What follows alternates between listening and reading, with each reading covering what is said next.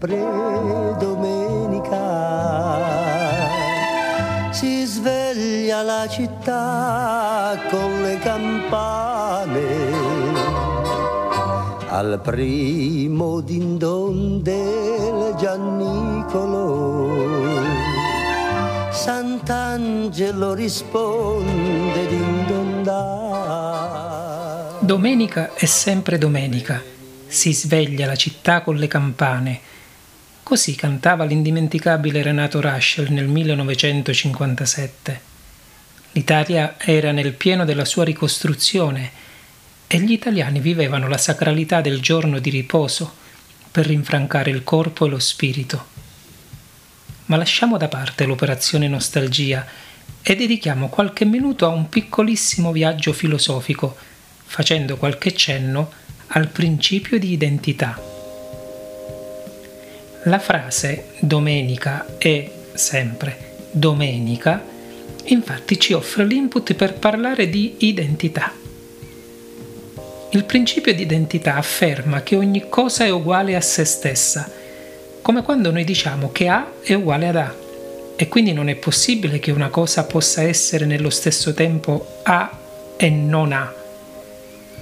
Troviamo dei cenni sul principio di identità già nell'antica filosofia greca, a partire da Parmenide, filosofo che cominciamo ad amare o a odiare, poi in Platone, che cerca di superare i problemi creati da Parmenide, e in Aristotele. Non ci fermiamo a riportare le loro argomentazioni, poiché il principio di identità non ha avuto in loro una formulazione specifica, ma è solamente una conseguenza del principio di non contraddizione. Anche in Tommaso d'Aquino, nel Medioevo, il principio di identità non sembra ancora avere uno statuto autonomo. Nella Summa contra Gentiles, infatti, scrive È necessario che siano notissime per sé quelle proposizioni nelle quali si predica l'identico di se stesso, come l'uomo è uomo, o nelle quali il predicato è incluso nella definizione del soggetto, come l'uomo è animale. Per trovare una prima formulazione specifica del principio di identità bisogna arrivare al 1730 quando Christian Wolff, filosofo tedesco, nella sua opera dal titolo Filosofia prima o Ontologia, scrive Poiché è impossibile che una stessa cosa insieme sia e non sia, ogni cosa mentre è, è. Cioè se A è, è anche vero che A è. Nega infatti che A sia mentre è devi allora concedere che A insieme è e non è, il che contrasta con il principio di non contraddizione e perciò non può essere ammesso in forza di questo principio. È chiaro che anche Kant non perderà occasione per dire la sua sul principio di identità, ma un interessante elemento di novità lo troviamo in Hegel, che nel complesso della sua visione dialettica della realtà dice che bisogna che il principio di identità diventi principio della identità e della non identità. In quel complesso processo di conservazione e superamento che egli suggerisce attraverso il termine Aufhebung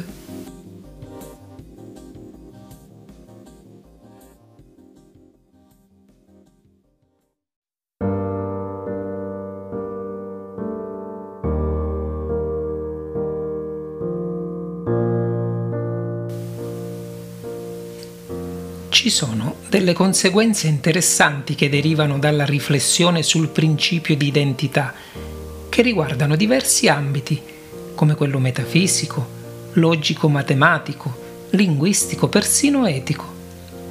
Per fare un esempio, il tedesco Leibniz sostiene l'identità degli indiscernibili, dicendo che se A e B sono uguali sotto tutti gli aspetti, a e B sono lo stesso ente. Con ciò asserisce che non possono esistere due enti perfettamente uguali e che le differenze non sono solo esterne, ma persino a livello di essenza. Il principio di identità potrebbe sembrare irrilevante a prima vista per la normale vita quotidiana. In realtà, anche gli empiristi inglesi come Locke o Hume, che nel loro progressivo tendere allo scetticismo hanno negato la verità di tale principio, non hanno voluto rinunciare alla sua utilità per la conduzione delle pratiche quotidiane. L'argomento si fa molto interessante quando ad esempio si tratta di riconoscere l'identità personale o l'identità dell'io, che ci permette di conoscerci e distinguerci dagli altri nella continuità del tempo. In altre parole, noi con il tempo ci trasformiamo, ma rimaniamo sempre noi stessi e continuiamo a riconoscere noi stessi e a distinguere noi stessi da qualsiasi altra persona. Il principio sta alla base anche degli studi della moderna psicologia e di tutte quelle scienze che si occupano della formazione dell'identità.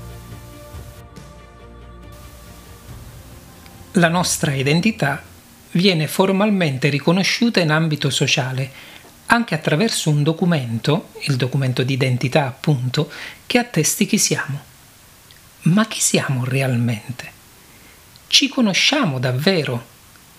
Siamo davvero certi di poter dire chi siamo? Qualcuno un po' più degli altri. Chi può dimenticare la famosa affermazione del marchese del Grillo? Ah, mi dispiace, ma io so io. E voi non siete un cazzo. E eh già, ringraziamo Alberto Sordi se è stato in grado di farci comprendere ciò che non abbiamo compreso scomodando Parmenide, Platone, Aristotele, Tommaso d'Aquino, Wolff, Kant, Hegel, Leibniz, Locke, Hume.